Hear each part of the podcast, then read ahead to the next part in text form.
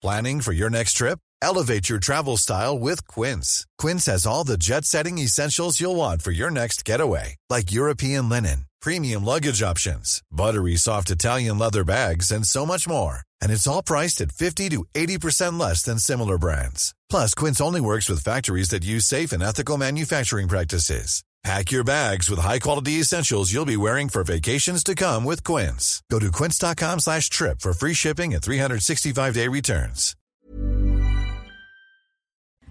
Face à l'info, 19h c'est l'heure. Ravi de vous retrouver ce soir. Tout de suite la Minute Info et on commence tout de suite après. Gérald Darmanin tente l'apaisement en Corse. Aujourd'hui, le ministre de l'Intérieur a consacré la majeure partie de son temps auprès des forces de l'ordre. La première rencontre a eu lieu ce matin à Ajaccio et cet après-midi, le ministre de l'Intérieur s'est rendu à la gendarmerie de Porto Vecchio, qui a été prise pour cible par des militants nationalistes il y a quelques jours. À trois semaines du premier tour de l'élection présidentielle, les syndicats manifestent pour une augmentation des salaires et des retraites. En tout, 150 rassemblements ont eu lieu dans le pays. L'objectif, défendre le pouvoir d'achat avec l'espoir de réussir à mobiliser sur ce thème malgré la guerre en Ukraine. La guerre en Ukraine, justement, aura des répercussions économiques dans le monde entier, avec un point de croissance mondiale en moins. C'est ce qu'évalue aujourd'hui l'Organisation de coopération et de développement économique. L'inflation, quant à elle, pourrait augmenter de 2,5 points en moyenne sur l'année si les effets du conflit restent durables. Merci Simon Guillain. Le sommaire ce soir, alors que le président candidat s'est réellement lancé dans la campagne en dévoilant à Aubervilliers une grande partie de son programme politique entre défense de son bilan et reconduction des actions passées, que retenir des annonces et de l'esprit de ces annonces? L'édito de Mathieu Bocoté.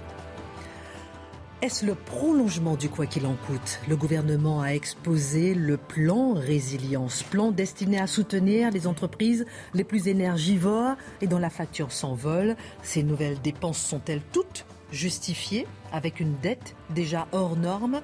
Dimitri Pavlenko.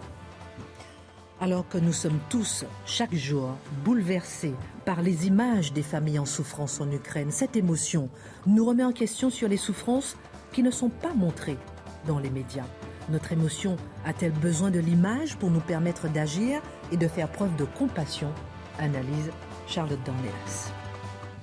Alors que 4 Français sur 10 seraient favorables à une indépendance de la Corse, alors que l'État évoque cette autonomie, quelle est l'histoire de la Corse? Avait-elle vocation à être française? Est-ce que la Corse était un pays en tant que tel? L'histoire de cette île peuplée très tôt avec Marc Menon. Dix ans, dix ans que Mohamed Berra avait semé la terreur en France. Les hommages se succèdent jusqu'à dimanche à Toulouse. Objectif faire vivre la mémoire des victimes après ces attentats terroristes. De quelle manière ces attentats ont-ils marqué et bouleversé la société française? L'édito sur cette décennie meurtrière avec Mathieu Bocoté. Une heure pour prendre un peu de hauteur sur l'actualité avec nos éditorialistes. C'est parti.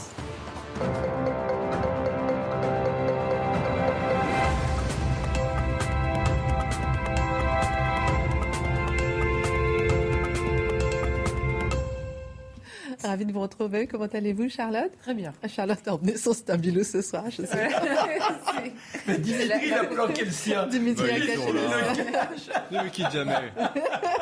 Bon, moi, j'ai un petit stylo euh, CNews, mais je veux bien qu'on me fasse un stylo CNews Info. Comme ça, ça serait, Ah, ça serait encore plus. d'accord, Non, mais c'est vrai. Je vous, en, je vous- je vous en offrirai un aussi. Ça va, mon Marc Vous allez nous raconter l'histoire de la Corse? Ah oui, histoire extraordinaire. Forcément, pointera ici et là notre camarade Bonaparte. Bien. Alors, on le dit depuis quelques jours, Emmanuel Macron mène une campagne sans vraiment la mener. Mais aujourd'hui, il a enfin présenté son programme présidentiel à Aubervilliers, une longue conférence de presse.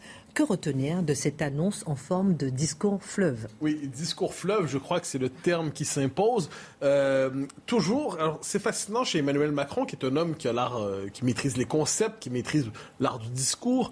Il y a chez lui la tentation chaque fois de transformer le discours en performance, en prouesse physique et euh, verbal pour nous montrer qu'il est capable de tenir très longtemps. C'est ce qu'il a fait encore aujourd'hui. Alors, discours fleuve avec une forme d'ambiguïté, me semble-t-il, dans la présentation. S'agissait-il d'un projet présidentiel? Le propre d'un projet présidentiel, c'est de présenter une vision large pour le pays, une vision d'ensemble. Le propre d'un projet présidentiel, c'est de dire où en sommes-nous, hein, surtout si on cherche à avoir un deuxième mandat, où sommes-nous arrivés, où en sommes-nous? Et où voulons-nous nous projeter? Ou s'agissait-il d'un discours étonnamment de Premier ministre, c'est-à-dire qui établit la liste des priorités euh, ministérielles pour chaque personne qui composera son gouvernement donc une présentation très détaillée qui va globalement, je le dis sur le mode de l'image, mais de la euh, dissuasion nucléaire au traitement du handicap à l'école. Alors des questions fort légitimes dans les deux cas, mais présenté avec un souci du détail chaque fois. J'avais l'impression de lire la liste, euh, le, texte de mission de chaque ministre qui composera son futur gouvernement, s'il y a futur gouvernement. Donc, quoi qu'il en soit, il y avait cette espèce d'ambiguïté dans la présentation de son projet. Autre élément qui mérite d'être mentionné, euh, on n'est pas véritablement dans la, je dirais dans un nouveau projet. On s'entend, c'est normal. Il est déjà président, c'est le même homme qui est là on est surtout dans la mise à jour d'un projet présidentiel engagé en 2017, réécrit aujourd'hui à l'encre du tragique. Alors, c'est un terme qui revient chez Emmanuel Macron. Il nous dit désormais, puis la rhétorique du tragique le sert, c'est-à-dire la rhétorique du tragique lui permet de dire je suis désormais le seul homme disponible. Vous connaissez, c'est la réplique, je crois, de, de Marie-France Garot à Chirac, qui lui demandait suis-je le meilleur? Puis lui répondait non, vous êtes le seul. bon, alors on comprend qu'aujourd'hui, euh, Emmanuel Macron, je ne sais pas s'il est le meilleur, mais il est le seul. Ou tout le moins, c'est ainsi qu'il présente son projet. Ensuite, trois principes sont mis de l'avant. Il vaut la peine de les explorer un peu. Le premier, la souveraineté populaire. C'est le plaidoyer pour la souveraineté populaire. J'y reviendrai parce que c'est pas sans intérêt. Deuxièmement, la croyance au progrès. Troisième élément, l'humanisme. Alors, évidemment, des principes ainsi, ainsi présentés, on est tous d'accord. Je veux dire, de, de, Jean-Marie Le Pen à Alain Krivine, bon, qui n'est plus de ce monde, tous sont d'accord avec ces trois projets, donc, ces trois principes, dont il s'agit de savoir comment on les définit. Et voilà pourquoi j'aimerais semer quelques points d'interrogation dans l'exposition de ces trois principes. La souveraineté populaire. Alors, il y a deux éléments là-dedans. La souveraineté, certes, mais surtout le populaire. Le propre de la souveraineté populaire, c'est la souveraineté, donc le retour de la souveraineté du peuple.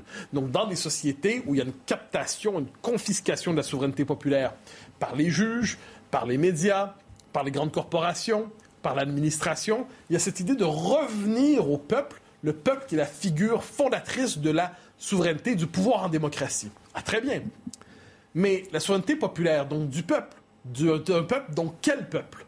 Alors là, c'est quand même la question fondamentale en démocratie. Qui est ce peuple à qui on concède la souveraineté? Je sais qu'il y a une distinction de fond entre souveraineté nationale et souveraineté populaire, mais finalement, ces deux concepts font référence à la même réalité. Un peuple exerce sa souveraineté. Or, nous savons que chez Emmanuel Macron, il y a une forme d'ambiguïté, pour le dire ainsi, dans son rapport au peuple. S'agit-il du peuple européen? S'agit-il du peuple français? Lorsqu'on parle de souveraineté populaire, s'agit-il d'un peuple qui se manifeste tout autant à Varsovie qu'à Paris qu'à Lisbonne, ou s'agit-il du peuple français en lui-même? Et quand on fait référence à la souveraineté populaire, comment s'exprime-t-elle? Ce que l'on sait, ce que l'on sait, c'est que lorsqu'elle n'est pas suffisamment prise en compte institutionnellement, donc soit par le référendum, soit par les élections, le peuple peut décider de s'exprimer à l'extérieur des formes autorisées démocratiquement, ça donne les Gilets jaunes. On pourrait voir dans les Gilets jaunes une des manifestations de la souveraineté populaire anarchique pendant le quinquennat d'Emmanuel Macron. Gardons cela à l'esprit lorsqu'il parle de souveraineté populaire. Deuxième principe auquel il fait référence, le progrès. Alors, Emmanuel Macron est un progressiste sans le moindre doute, il se réclame du progrès. Je pense que la grande question des temps présents, et qui mérite encore une fois quelques points d'interrogation, c'est que nous constatons que toutes les évolutions qu'elles soient techniques, qu'elles soient technologiques, qu'elles soient scientifiques, ne peuvent pas nécessairement se présenter comme des progrès. Ou alors le progrès euh, devient euh, euh, l'équivalent du changement. Donc, c'est-à-dire, c'est possible, ça change, ça évolue, donc c'est un progrès. Je pense que nous arrivons à Pierre-André Taguieff, le politologue, l'historien, le philosophe, il a plusieurs chapeaux et chacun d'entre eux lui convient tout à fait. C'est un des grands savants aujourd'hui dans la science politique française. Pierre-André Taguieff a examiné d'un ouvrage à l'autre, à explorer aujourd'hui les limites de l'idée de progrès. C'est-à-dire, nous constatons de plus en plus que dans nos sociétés, ce que l'on croit être un progrès porte toujours une part sombre. Euh, ce qu'on croit être un progrès porte toujours une, une forme de limite, une contradiction. Donc, c'est très bien de dire je crois au progrès, vous croyez au progrès, on croit tous au progrès, Qu'entend-on exactement par là dans tous les débats sociétaux qui sont présents aujourd'hui? Euh, je vous donne un exemple qui n'était pas dans le projet présidentiel, mais vous verrez ce que j'entends par là. Le jour où dans 10 ans, dans 20 ans, dans 30 ans, dans 40 ans, on en, arrivera au fameux à l'utérus artificiel, hein, qui est un débat qui revient souvent. Est-ce que ce sera un progrès, l'utérus artificiel, ou l'avènement d'une humanité monstrueuse et complètement arrachée à elle-même au nom d'une vision euh, démiurgique de la volonté de fabriquer l'homme en laboratoire?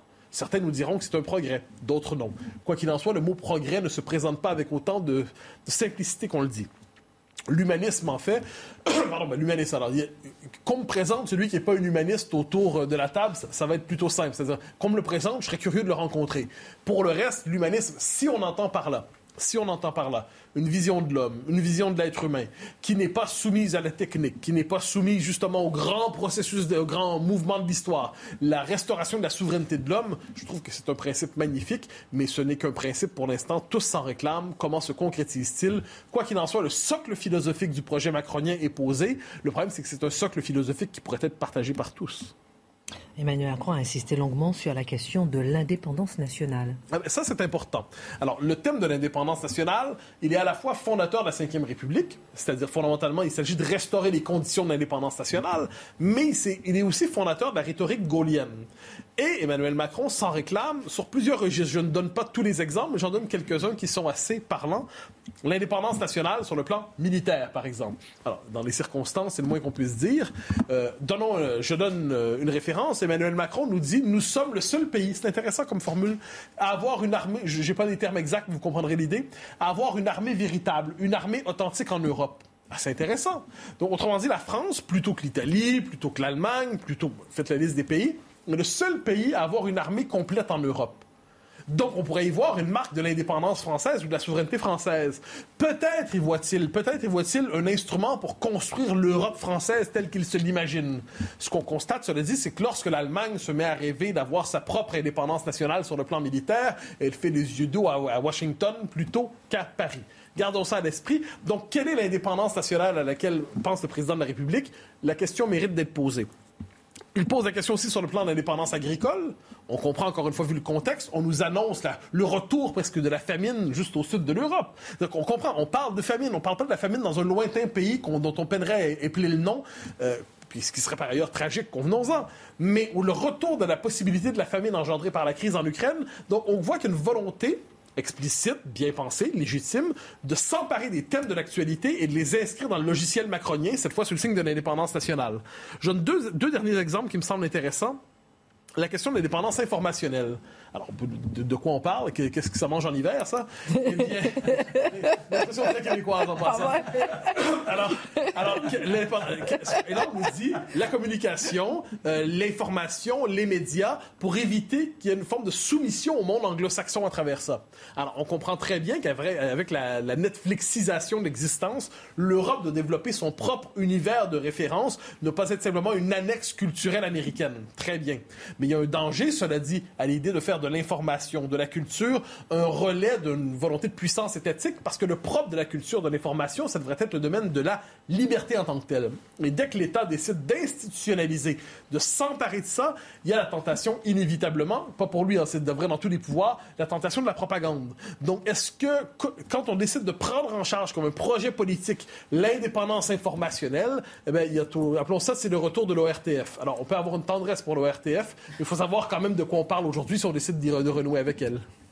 Alors, sur le plan euh, politique, comment comprendre ce programme et cette rhétorique? Alors, une chose me frappe depuis quelques heures. Tout le monde accuse Emmanuel Macron d'être un pillard.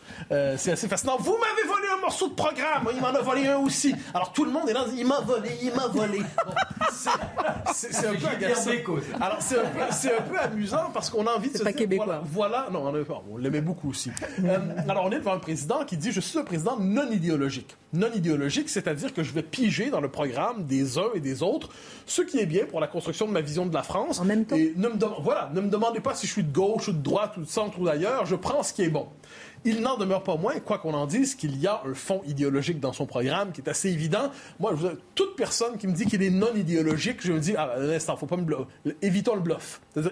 L'idéologie tend à se dissimuler, mais il faut la nommer. Or, qu'est-ce qui est présent chez lui? C'est une forme de, vous me pardonnerez la formule, mais de dirigisme libéral. C'est-à-dire, c'est le retour à cette idée de planification c'est étonnant, le retour, là, on le voit avec l'énergie notamment. L'idée, on va planifier, planifier, planifier, c'est dans la matrice politique française.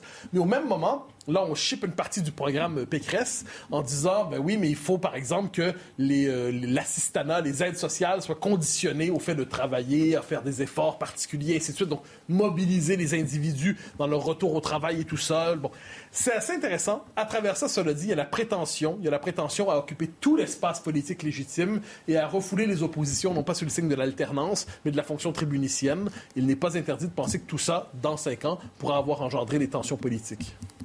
On vient faire un petit tour de table tout à l'heure, juste après la Minute Info. Ce matin, Marlène Schiappa a rencontré des Ukrainiens dans un centre de réfugiés dédié à Paris. Ce lieu d'accueil, situé porte de Versailles, a été ouvert et financé par les services de l'État et des associations. Selon la ministre, 18 000 personnes sont arrivées d'Ukraine en France depuis le début de la guerre. Le dépôt pétrolier de Brest toujours bloqué. Les professionnels des travaux publics et agricoles protestent contre la hausse des prix des carburants. Ils disent avoir été oubliés par le plan de résilience présenté hier par le gouvernement. Et enfin, l'OTAN n'enverra pas de troupes en Ukraine, aucun déploiement terrestre ou aérien. En revanche, le secrétaire général de l'Alliance a annoncé un renforcement militaire des pays alliés à l'est de l'Europe. Qu'avez-vous pensé, euh, vous, Dimitri, d'Emmanuel Macron? Bah, On a échangé dans l'après-midi et je vous ai dit, mais j'ai l'impression de voir le président. En fait, on sent qu'il a eu du mal à, à, comment dire, à, changer de costume et à oui, être au début, on A, Et c'est vrai que ça, moi, ce qui m'a frappé, c'est également ce qu'a dit Mathieu au, début de son, édito, c'est de voir l'hyper-technicité du, du, président qui nous a un peu refait le coup euh, de, de, comment dire, la présentation de la présidence française de l'Union européenne, où là, on s'est dit, mais, mais c'est un cours pour l'ENA, c'est d'une complexité extrême et chaque dossier, effectivement, euh, il les maîtrise. Il s'est un petit peu détendu, mais en revanche, dans la séquence finale de la conférence de presse, eh ben questions-réponses. voilà, on a eu des questions au président de la République, alternées avec celles du candidat mais plus encore au président de la République. C'est vrai que ça a été euh, long, technique, mais est-ce que parce qu'on attendait de lui, justement? Ah, Moi, moi, j'ai pas retenu ça. Moi, j'ai retenu l'homme de la peur, l'homme de la terreur. C'est ce qu'il a fait euh, durant tout son, tout son quinquennat. Il y avait la guerre civile qui nous menaçait avec les Gilets jaunes, il y avait la guerre avec le Lilliputien, et puis maintenant il y a la guerre et je suis l'homme. Je suis l'homme miracle, celui qui peut vous éviter tout. Ne regardez même pas les autres programmes. Sans moi, il n'y a pas d'avenir pour la France. Voilà où on en est. Je trouve ça affligeant. Alors ça a duré 4 heures. Hein. Il vient de bah terminer à l'instant euh, sa conférence de presse. Votre regard, Charlotte Moi, ce que je retiens, c'est ce que je retiens d'Emmanuel Macron depuis le début, depuis 5 ans et depuis même l'époque où il était déjà candidat il y a 5 ans, c'est qu'il refuse en effet même l'existence des clivages politiques. Il dit on est passé dans un temps maintenant où ce qui compte à la tête de l'État, et d'ailleurs ça rejoint euh, ce qui a marqué euh, Dimitri aussi, c'est l'efficacité. Donc qui est avec moi veut de l'efficacité pour ce pays, qui est contre moi, et donc non raisonnable. Et il y a eu ça pendant cinq ans de quinquennat. Et là, pour le coup, sur le terrain politique, c'est à la fois grave et c'est lourd de conséquences aussi. Parce que si on est soit d'accord avec Emmanuel Macron, soit sorti du champ de la raison, on a déjà eu ces tentatives-là, c'est assez peu satisfaisant intellectuellement au minimum. On peut noter aussi le retour de la concertation, concertation pour les retraites, concertation qui n'existait pas vraiment avant, dans les mots, et puis le, contact avec les journalistes aujourd'hui, alors qu'au début de son quinquennat, il était sans les journalistes. Le mot de la fin, peut-être. Ça nous fait penser, l'absence d'alternative, il y a une formule qui était associée, je crois, à Margaret Thatcher, mais plus encore à Tony Blair, c'est Tina. There is no alternative. Il n'y a pas d'alternative. Autrement dit, il y a une manière de gouverner, c'est la mienne, et il n'y a pas d'autre option. Il y a ensuite de moins bonnes manières de gouverner. Donc, c'est la prétention un monopole de l'option légitime. Or, le propre de la politique, moi j'aime le rappeler, c'est qu'en politique, l'opposition, soit elle est dans la fonction tribunicienne, donc l'opposition devant un pouvoir tout-puissant, ou dans, dans l'alternance. L'alternance, c'est qu'il y a plusieurs avenues possibles pour une société. Une démocratie a besoin de plusieurs avenues possibles, plusieurs avenirs possibles, mais si on préfère un avenir plutôt qu'un autre. on aura l'occasion en tout cas d'en parler la semaine prochaine et puis euh, les jours à venir, même si on est quand même à J-24 ou 23 ou 22 ou 20. Non, J-23, je crois que la présidentielle. Alors, Comment Je dis J- bientôt. J- très bientôt. Alors Dimitri, face aux conséquences économiques de la guerre en Ukraine, Jean Castex, lui le chef du gouvernement, a présenté hier le plan euh, résilience destiné à soutenir les entreprises les plus énergivores et dont la facture s'envole. Alors on évalue désormais la note total des aides accordées euh, depuis cet automne autour de 30 milliards d'euros. Le quoi qu'il en coûte est-il vraiment derrière nous? C'est provisoirement total, 30 hein, milliards. Hein. Euh, c'est évolutif, a dit Jean Castex hier.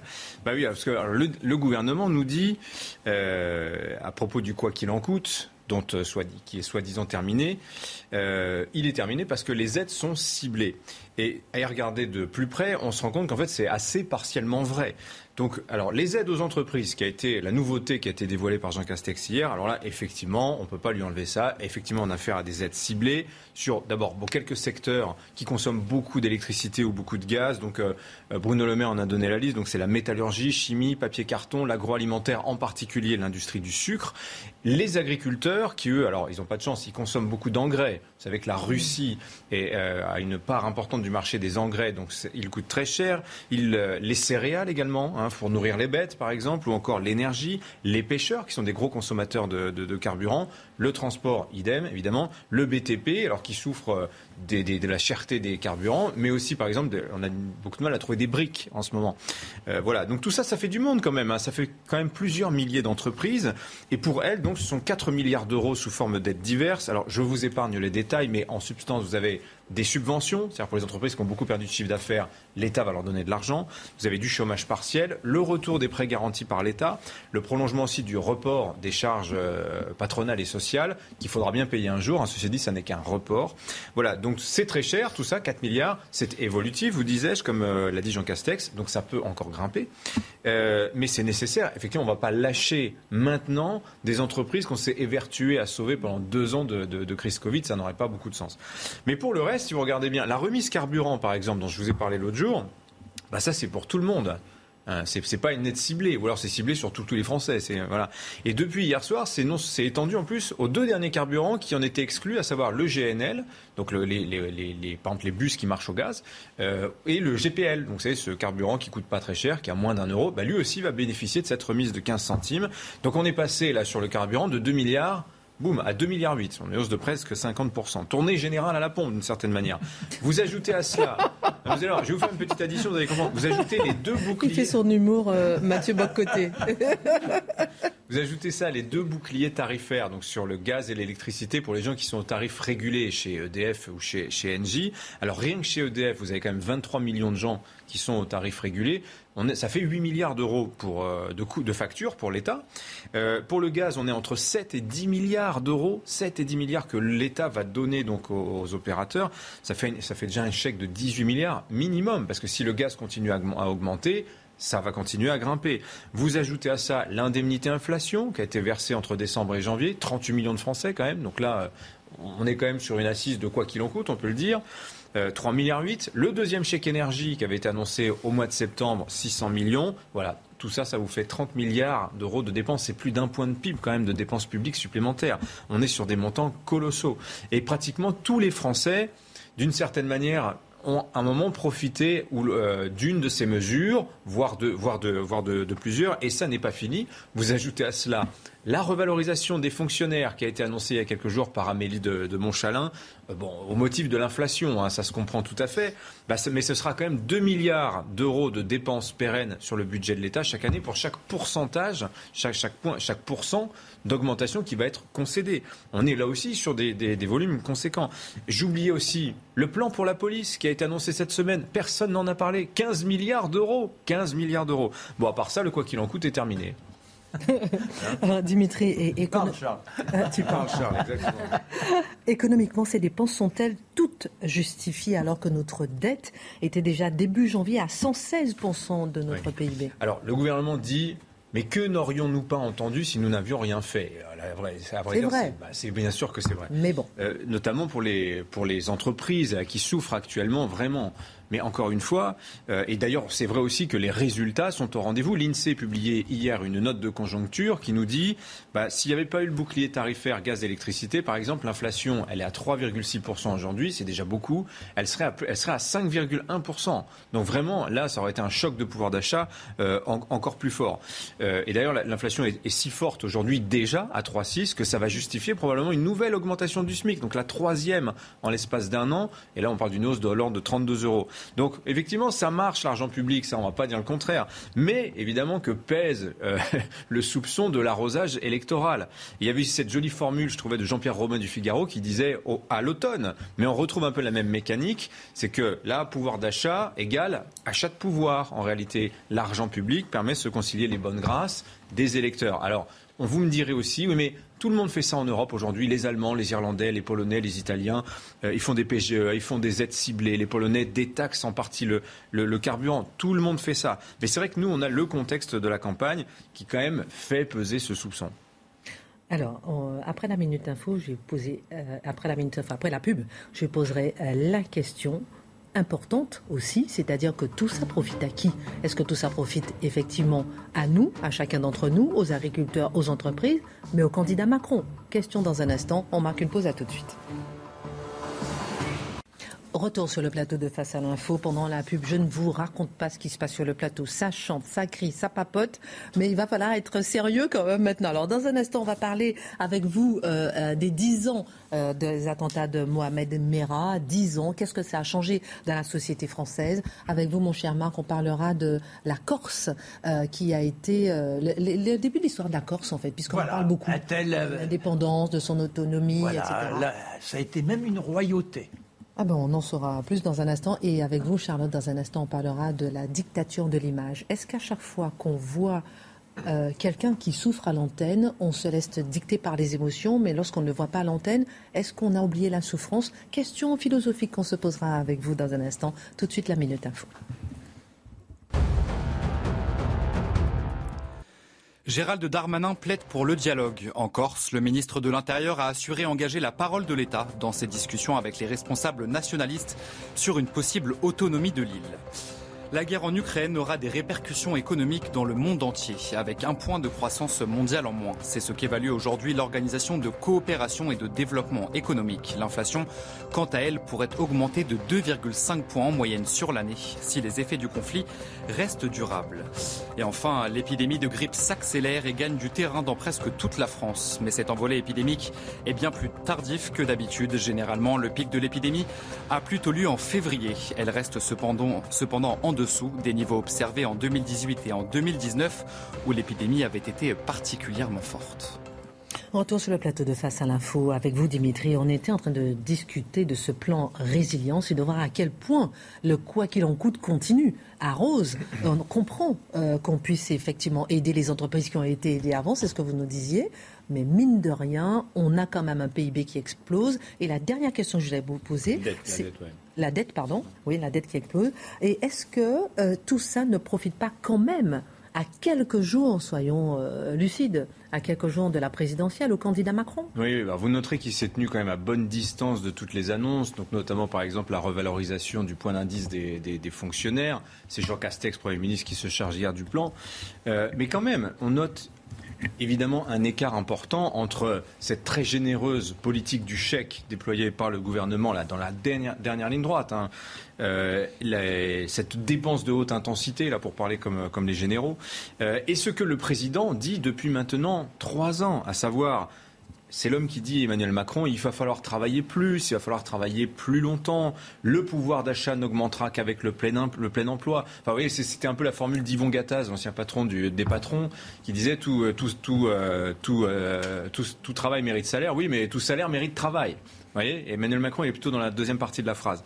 Alors peut-être en fait euh, cette articulation entre l'action du gouvernement, quoi qu'il en coûte, quoi qu'on en dise, et Emmanuel Macron qui est sur le registre plutôt du, travail, peut-être qu'en fait il a tout simplement constaté que la constance de Marine Le Pen dans les sondages. Vous voyez qu'elle est quand même, elle est hyper robuste et est extrêmement stable quand derrière elle ça bouge beaucoup.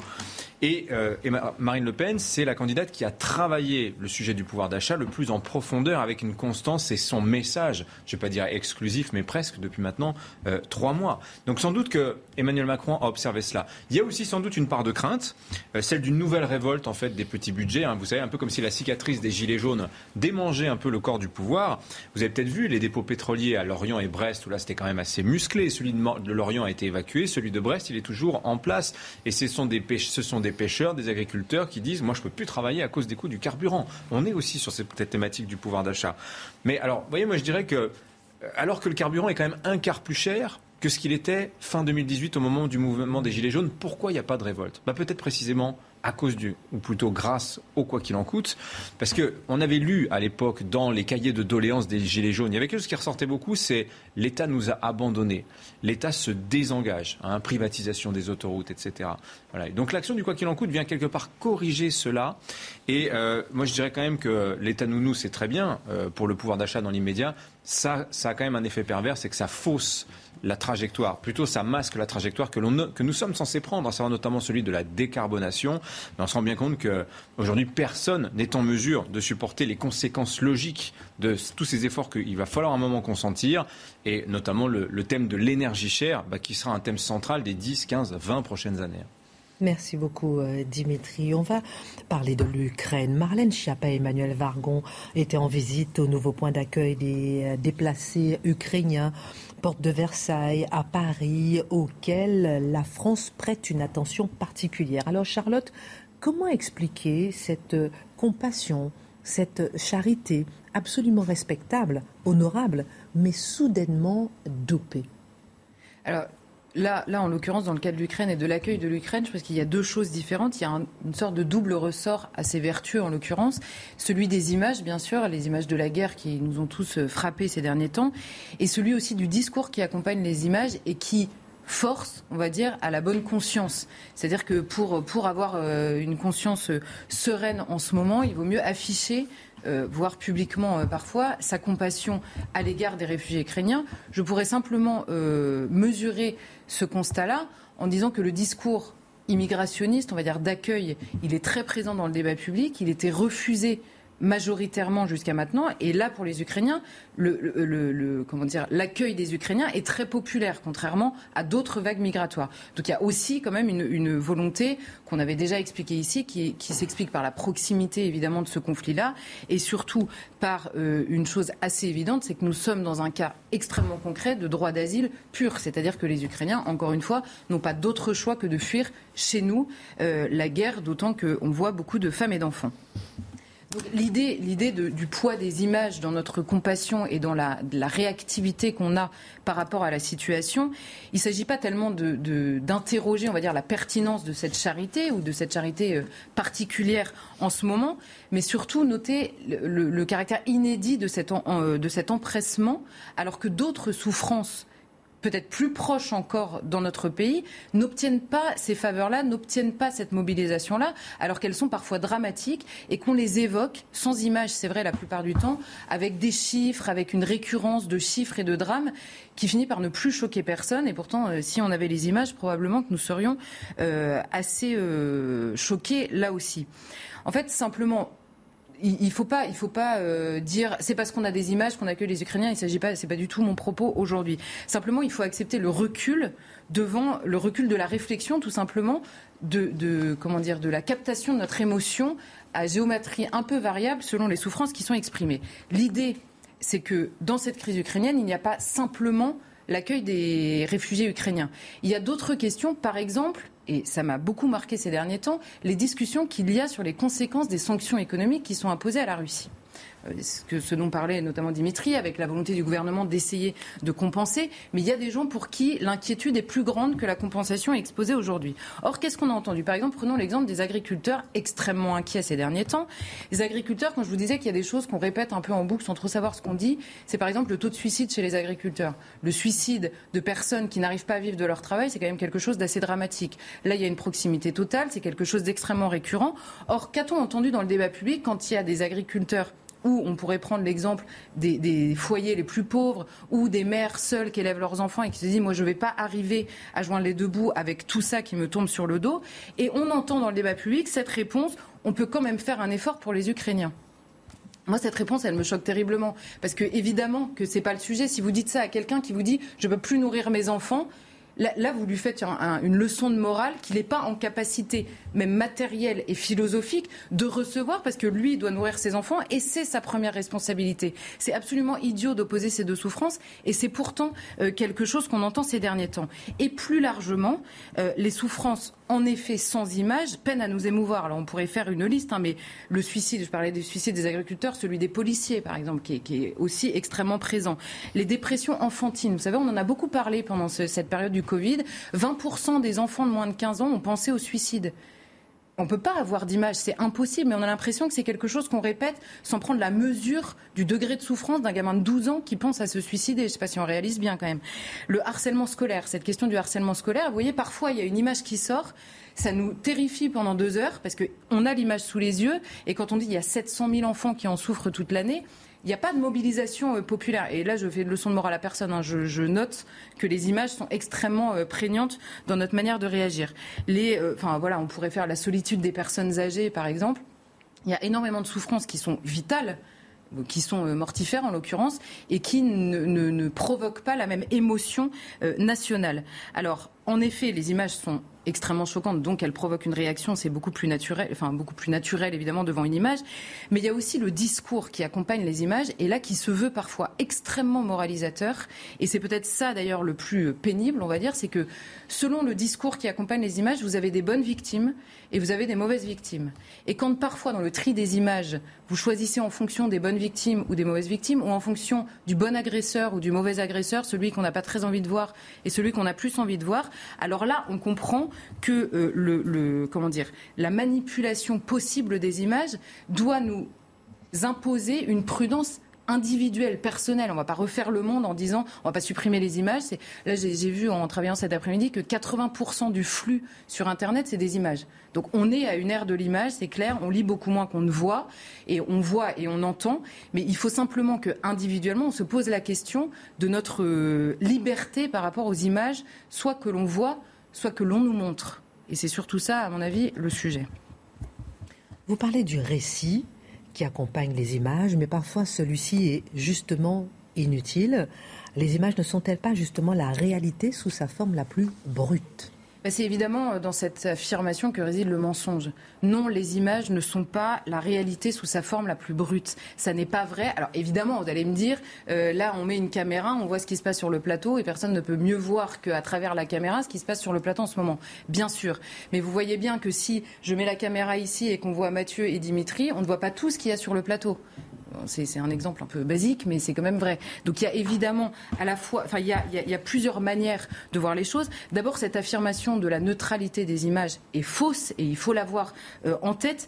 D'abord, par rapport à l'écrit, il y a évidemment une perte de sens. On se dit l'image, on voit beaucoup mieux que ce qui est écrit. Mais l'écrit permet aussi le ressort de l'explication, du recul, de, comment dire, de l'évolution, de l'argumentation, de l'explication des concepts, ce que ne permet pas du tout euh, l'image. Et quand vous avez une situation de confusion totale, comme c'est le cas par exemple dans une guerre, comme c'est le cas dans des manifestations, quand c'est le cas dans des émeutes, dans un moment vraiment de confusion, alors l'image peut être tout simplement une dose de chaos en plus. Parce que vous ne savez pas d'où elle vient, à quel moment elle a été prise, quand est-ce qu'a commencé l'action, à quel moment commence la vidéo, donc le contexte, la durée, qu'est-ce qui se passait autour de l'image qui est montrée, ça n'est pas forcément une réalité beaucoup plus juste que euh, ne peut, euh, ne peut le permettre l'écrit. En fait, par définition, l'image euh, nous montre ce qui est visible.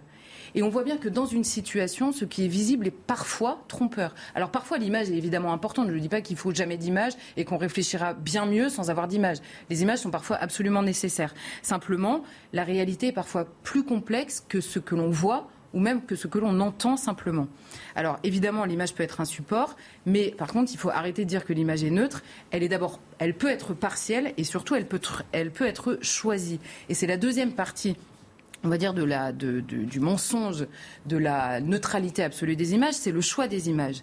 Choisir une image, c'est imposer une réalité. C'est pas forcément mal. Simplement, il y a une une réalité que l'on montre, une phase de la réalité que l'on montre dans le choix des images. En plus, les médias font forcément loupe. À partir d'une image, vous pouvez créer un sujet, et si vous ne choisissez pas l'image, vous ne créez pas le sujet, et il ne peut pas exister. Et quand les réseaux sociaux s'en mêlent, n'importe quelle image peut nous occuper pendant une semaine, et on l'a vu, euh, bien sûr. Alors, le biais, à partir de ce constat-là, il est évident. Ce qui est montré dans la tête de ceux qui sont amenés à voir, c'est ce qu'il y a de plus important à voir. Et c'est là que peut résider le mensonge. Je vous montre quelque chose, c'est donc ce qu'il y a de plus important à voir, ça n'est pas forcément vrai.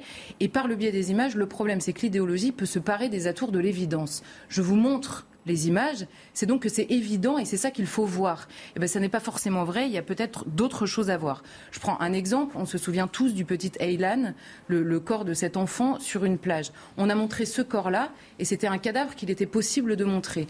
On voit dans certaines guerres et dans certains conflits, on nous montre parfois en une des journaux des situations absolument abominables. Et souvenez-vous, après le Bataclan, si vous publiez l'image de, ce qui s'était passé au Bataclan, vous pouviez être poursuivi en justice. On comprend très bien pourquoi. On comprend l'indécence par rapport aux victimes. Mais alors, dans certains cas, les cadavres servent à l'image à prendre, à prendre conscience de quelque chose. Dans certains cas, c'est interdit. On pourrait prendre énormément d'exemples. Ah oui, il y a un exemple qui m'a intéressé. Il est interdit depuis plusieurs années de filmer une personne qui est interpellée par la police ou qui est menottée parce qu'elle est interpellée ou condamnée. Souvenez-vous des débats qu'on a eus l'année dernière sur le fait d'interdire dans certaines situations de filmer les policiers. On nous disait, bah non, mais on ne pourra plus voir la réalité. Mais donc, dans un cas, on nous dit c'est interdit par décence pour les personnes, dans l'autre, pas forcément. Vous voyez bien qu'il y a un choix idéologique, et c'est pas forcément néfaste, dans cette chose-là. Et bien plus largement, dans la guerre, évidemment, alors là, on pourrait multiplier les exemples. On a beaucoup d'images sur la guerre en Ukraine. Il y a une guerre au Yémen depuis des années, tout le monde s'en fiche. La guerre qui est menée par l'Azerbaïdjan contre les Arméniens, notamment en ce moment, on n'a pas d'image. Dans nos engagements moraux, on parlait hier de la journée contre l'islamophobie. Les persécutions des chrétiens, c'est des chiffres absolument hallucinants. Il n'y a pas de journée, il n'y a pas de mobilisation et il n'y a pas de, comment dire, de, mobilisation et sur le traitement des sujets étrangers et de notre rapport à l'idéologie, il y a un exemple qui m'a intéressé. Souvenez-vous, sous Donald Trump, tout le monde se souvient de la séquence des enfants, notamment de migrants coincés à la frontière mexicaine. Et il, y a, toujours autant, voire plus de migrants aujourd'hui coincés à la frontière des États-Unis. Et on ne voit pas les images. le président. On ne voit plus d'image. J'ai une dernière question à vous poser juste après la minute d'info. À tout de suite. Dernière question.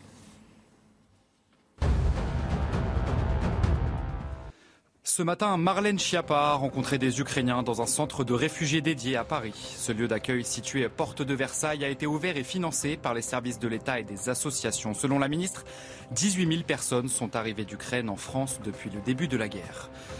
Le dépôt pétrolier de Brest toujours bloqué. Les professionnels des travaux publics et agricoles protestent contre la hausse des prix des carburants. Ils disent avoir été oubliés par le plan de résilience présenté hier par le gouvernement. Et enfin, l'OTAN n'enverra pas de troupes en Ukraine, aucun déploiement terrestre ou aérien. Donc, en revanche, le secrétaire général de l'Alliance a annoncé un renforcement militaire des pays alliés à l'est de l'Europe. On retourne sur le plateau avec euh, vous, Charlotte. On parlait de cette dictature de l'émotion par l'image qui dope notre compassion, mais est-ce que ce qu'on ne voit pas euh, euh, devrait justement attirer notre attention? Beaucoup de questions qui se posent. On disait que cela n'empêche pas les images diffusées de montrer une réalité. Même si elle est choisie, elle n'existe pas moins. N'est-ce pas déjà une certaine protection?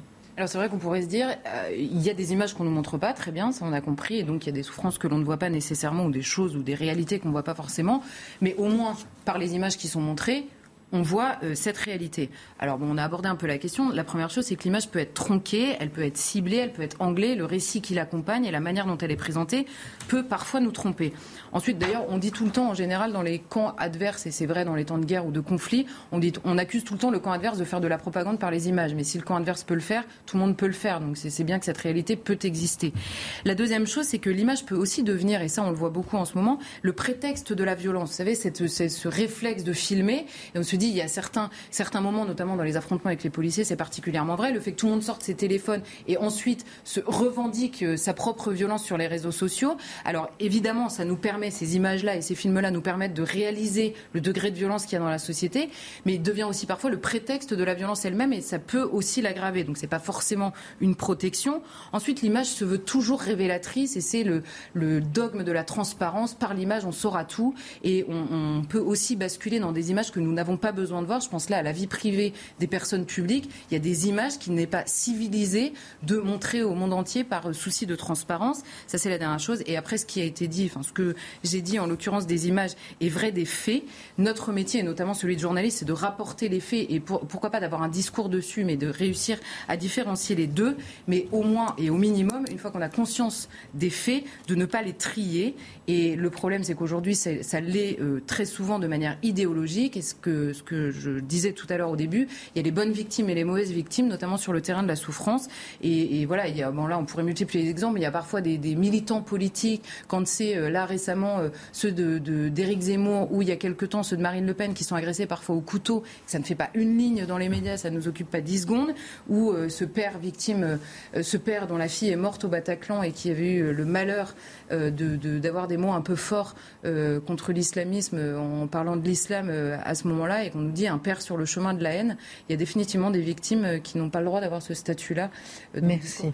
Merci beaucoup euh, Charlotte pour cette analyse sur l'image et sur cette euh, dictature de l'émotion par l'image. Alors que 4 Français sur 10 seraient favorables à une indépendance de la Corse, alors que l'État évoque cette autonomie, quelle est l'histoire de la Corse? Avait-elle vocation à être française? Est-ce que la Corse était un pays en tant que tel L'histoire de cette île peuplée très tôt avec Marc Ah oui, oui, on trouve des traces, allez, disons au moins il y a 10 000 ans. Je ne vais pas vous narrer forcément à partir de cette date approximative. Retenons ce qui s'est passé aux alentours des années 770. On a déjà une population qui s'agite à l'intérieur, dans les montagnes, et puis sur les côtes. Et ceux qui sont sur les côtes, ils ont affaire aux barbaresque, ah, les Sarrasins, qui sont là, qui déferlent avec une violence telle que pour essayer de les épouvanter, le mieux c'est de les embrocher, de leur couper la tête et de montrer cela à l'entrée des villages. Voilà ce qui vous attend. C'est le fameux drapeau tel qu'il apparaîtra. Apparemment, c'est cette image qui servira plus tard d'effigie, celle du mort donc, et ce visage noir. Alors, les Génois vont s'intéresser à ce lieu. C'est stratégique, forcément. Du côté de Bastia, ça s'appelle pas encore Bastia, Ajaccio, vous avez les premiers villages et cette agitation à l'intérieur, on vit, je dirais, de façon extrêmement rudimentaire. C'est un peuple rude, c'est un peuple de la fraternité. On est dans le troc, mais il y a aussi la vendetta. Ah, faut pas, faut pas vexer le voisin. Et la base, c'est la châtaigne. La châtaigne, ça fait tout. On la mange, on fait de la farine. Vous avez aussi euh, la chèvre et puis le porc. Vous les voyez encore aujourd'hui en Corse, les porcs, ils vont là, ils viennent et de temps en temps, on s'en fait un petit morceau. Et puis, et puis, eh bien, en 1729, vous avez trois types qui se disent généraux. Et eux, ils déclarent on va créer une assemblée, c'est la consulta à Corte. La consulta, ça signifie la Corse est indépendante. Ah bon? Et il y a un personnage qui en entend parler, c'est un baron allemand. Il s'appelle Théodore von Neuf. Il se précipite, je vais vous aider, c'est une sorte de mécène, voilà l'argent, voilà les armes, et on lutte, camarades, et il se proclame roi des Corses, c'est-à-dire que l'île devient une royauté. Sauf que les Génois qui sont restés sur les côtes, ils n'ont pas envie de voir ça. Ils appellent qui? Ben, Ils appellent la France. Ils n'ont pas assez de moyens armés. Et c'est comme ça que la France se présente au secours, à la rescousse des Génois. On mate l'ensemble. Et quelques 15 ans plus tard, arrive un personnage de Naples. C'est l'un des fils d'un des généraux qui ont été basculés avec le baron. Et ce personnage s'appelle Pascal Paoli. Ah, Paoli, il a été élevé à Naples, un garçon brillant, un charisme étonnant, la volonté de faire en sorte que cette île redevienne, eh bien, ou devienne une véritable entité. Les Génois, ce sont ses ennemis, bien qu'il ait été élevé à Naples. Il instaure une sorte de république. D'ailleurs, il proclame la République, la République corse, une institution, une constitution. Il y aura le vote pour les femmes, pas toutes les femmes, pour les veuves et les célibataires. La femme mariée, elle vote pas. Mais en revanche, c'est la première fois que l'on a ce statut. Ça émerveille Voltaire, Rousseau. Ils sont là, ils disent, mais voilà l'exemple à prendre. Vous vous rendez compte On n'est qu'en 1736, bien avant la Révolution. Ça fascine toute l'Europe. Il y a même un Anglais qui, euh, pour nom euh, James Boswell, qui écrit un livre en hommage à la Corse. Alors, Paoli, il est content.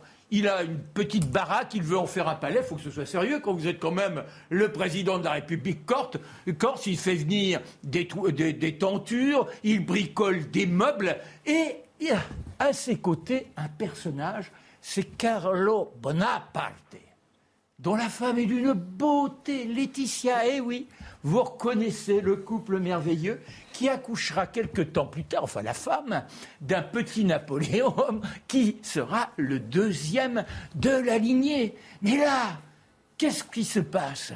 Eh bien, malheureusement, les Génois qui voient mal cette République appellent de nouveau les Français à la rescousse, qui se présentent, on entre en guerre, et l'ensemble sera expédié manu militari. Mais il y a surtout le traité de Versailles. Pourquoi il y a le traité de Versailles? Bah, Parce que les Génois, à force de nous demander de l'aide, ils nous doivent de l'argent. Comme ils ne peuvent pas payer, eh bien, contre une petite rétribution, la France devient celle qui achète un corps sur sa. Ça le met dans une fureur. Mais alors, on est des vendus, et eh bien, il y en a qui osent nous acheter. On n'est donc que des esclaves, nous, les braves Corses.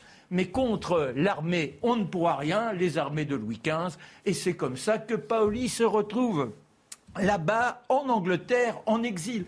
En revanche, euh, Carlo Napoleone, avec Laetitia. Qu'elle est belle, Laetitia. Oh, elle est de plus en plus enceinte.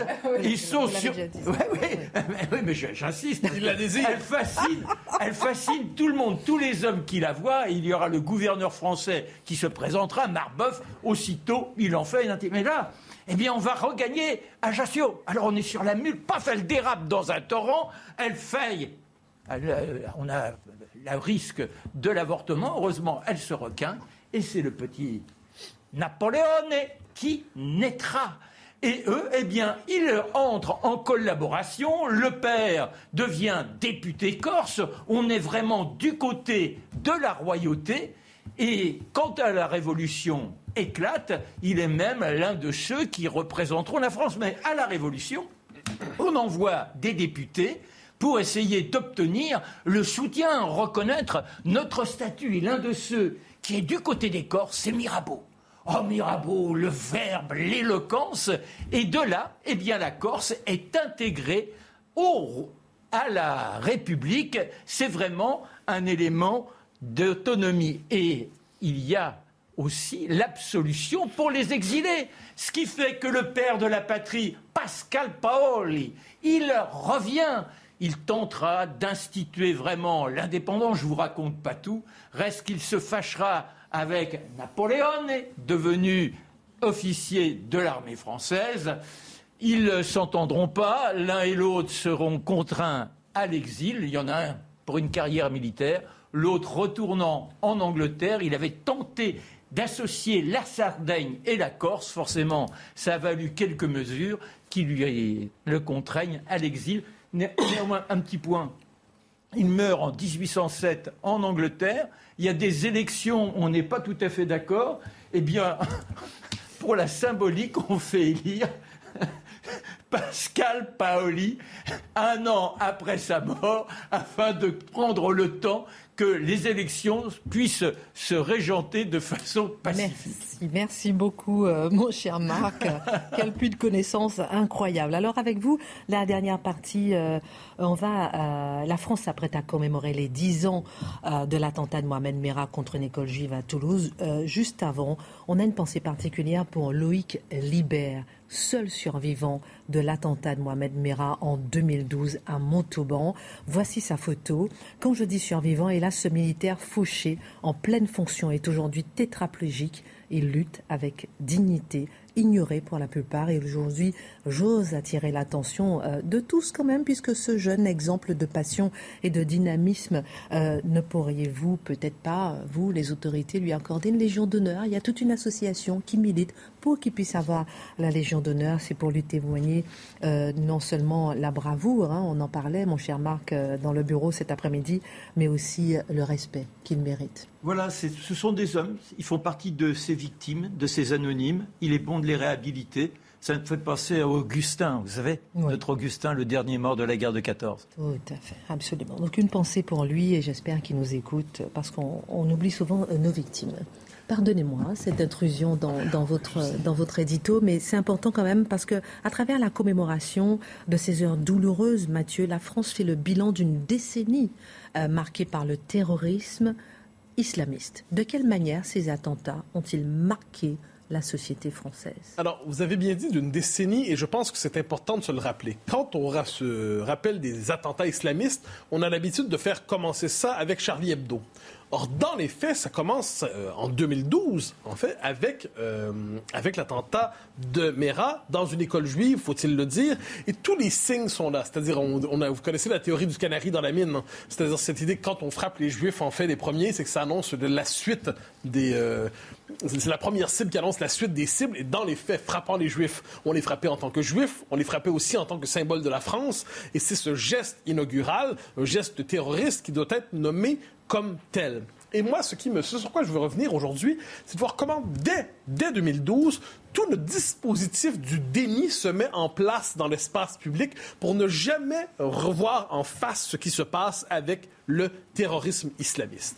Alors, premier élément qu'il faut mentionner, c'est de voir comment, dans le débat public, là, je vais vous donner une citation d'un personnage bien connu, Tariq Ramadan, comment une telle agression, un tel attentat, et tout de suite, on cherche à inverser la cause, euh, les, responsabilités.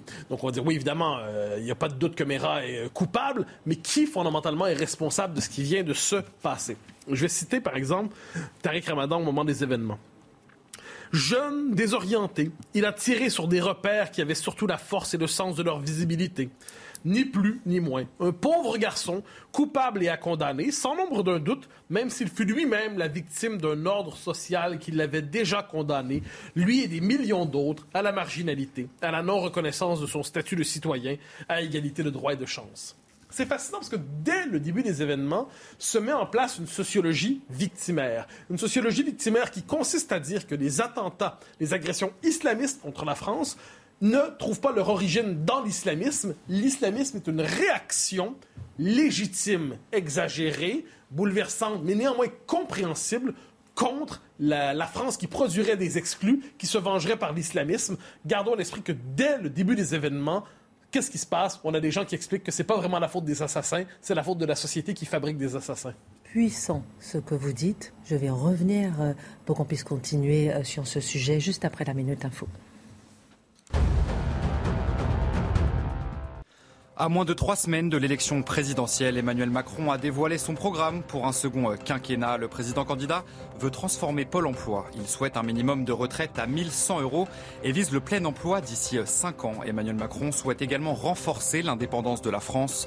L'objectif est de porter le budget pour la défense à 50 milliards d'euros d'ici 2025. Et puis euh, la peine d'Ivan Colonna, suspendue euh, par la justice. Décision rendue par la juge d'application des peines antiterroristes. La loi prévoit qu'une peine puisse être suspendue en cas de pronostic vital engagé. Depuis sa violente agression en prison, Ivan Colonna est toujours entre la vie et la mort. Et enfin, euh, Volodymyr Zelensky s'est exprimé ce matin au Bundestag. Ovationné par les députés allemands, le président ukrainien a réitéré sa demande d'aide et de soutien. Il appelle l'Allemagne à abattre le nouveau mur érigé en Europe. Volodymyr Zelensky évoque un mur érigé contre la liberté depuis l'invasion russe et fait ainsi un parallèle avec le mur de Berlin. On était sur cette décennie meurtrière, dix ans après les attentats de Mohamed Merah. Vous parliez du déni alors, déni, premièrement, l'inversion, qui est le coupable Finalement, c'est la France qui serait coupable et euh, d'avoir provoqué de tels gens qui se tourneraient vers l'islamisme pour se venger d'elle. Aussi, mécanisme du déni. Et ça, c'est intéressant de voir très rapidement. Très rapidement, on se dit, mais qui est l'assassin quand on ne sait pas encore que c'est Mera Alors, la première hypothèse qui est lancée, c'est probablement, quand on relit les journaux de l'époque, quand on relit les médias de l'époque, ça doit être un néo-nazi. C'est l'extrême droite. C'est probablement même un sympathisant du Front National. Fondamentalement, qui est ce type qu'on ne connaît pas encore? Il y aura même une phrase qui circule à l'époque. C'est, on dit, ah oui, euh, on va dire un jeune homme aux, yeux bleus sur un visage blanc. C'est entendu. Donc, c'est le néo-nazi. Et là, bordel, le tueur, le tueur n'est pas le bon. Ah, on espérait avoir un néo-nazi, mais c'est pas un néo-nazi, c'est même pas militant du Front National, rien de tout ça. Non, c'est un islamiste. Alors, qu'est-ce qu'on voit se mettre en place très rapidement? Une logique, justement, on y revient, d'excuses. Donc, on va nous dire c'est un enfant abandonné par un enfant triste de la décolonisation. On va nous dire, citation parmi d'autres, visage d'ange d'une beauté sans nom. Hein? Euh, il faut quand même... Donc, on est devant une espèce d'ange déchu. Des formules, on enfant, un enfant du mariage malheureux entre la France et l'Algérie. Un enfant qui aimait le... Autrement dit, on a cette idée, finalement, que quand on sait que finalement ce n'est pas un néo-nazi, c'est pas un type du Front National, c'est pas un type d'extrême droite, eh bien, soudainement, le personnage, on est presque dans la logique, je dirais, de l'excuse ou de la relativisation. Mais mieux encore, mieux encore, ça c'est une des phrases qui m'a le plus marqué, j'ai 41 ans, c'est une des phrases qui m'a le plus marqué dans ma vie quand je m'intéressais à ces questions. Un journaliste de l'Obs, je m'interdirais de le nommer par politesse, il est rendu au monde aujourd'hui, il dit sur Twitter à ce moment-là, putain, je suis dégoûté que ça ne soit pas un nazi. Non. Ah, ah, c'est fascinant quand même. Autrement dit, autrement dit, on espérait avoir tel assassin, mais le hmm. tueur n'était pas le bon. Le tueur n'était pas le bon. Autrement dit, on, on avait un récit qui était déjà préparé pour savoir qui était le. Et là, tout le récit médiatique qui s'était été en place pour reconduire euh, le récit de l'accusation, donc l'extrême droite menace la France. Le tueur n'est pas le bon. Mais autrement dit, on confesse publiquement son dégoût devant cela. Et réflexion finale, eh qu'est-ce qu'on peut retenir de cette séquence? C'est qu'il y a dix ans déjà se mettait en place la contradiction entre le réel, ce qui se passe, ce qui frappe, et le récit médiatique ou de certains médias qui tordent la réalité, qui fabriquent une forme de récit alternatif, puis on le verra quelquefois. Là, on va chercher depuis dix ans toujours l'attentat d'extrême droite ou d'ultra-droite qui viendrait équilibrer les fautes, qui viendrait dire que non, le terrorisme n'est pas d'abord islamiste, n'est pas seulement islamiste, il est bien partagé selon les confessions et les idéologies. Mais non, je suis désolé, ce qui a frappé depuis dix ans la France, c'est pas le terrorisme qui n'est qu'un instrument parmi d'autres, hélas, meurtrier et brutal, c'est le terrorisme islamiste. Mais on a tout fait pour ne pas le nommer et dix ans plus tard, on hésite encore à le nommer quelquefois. Puissant. Merci beaucoup, Mathieu. Merci à tous. Excellente suite de programme sur CNews.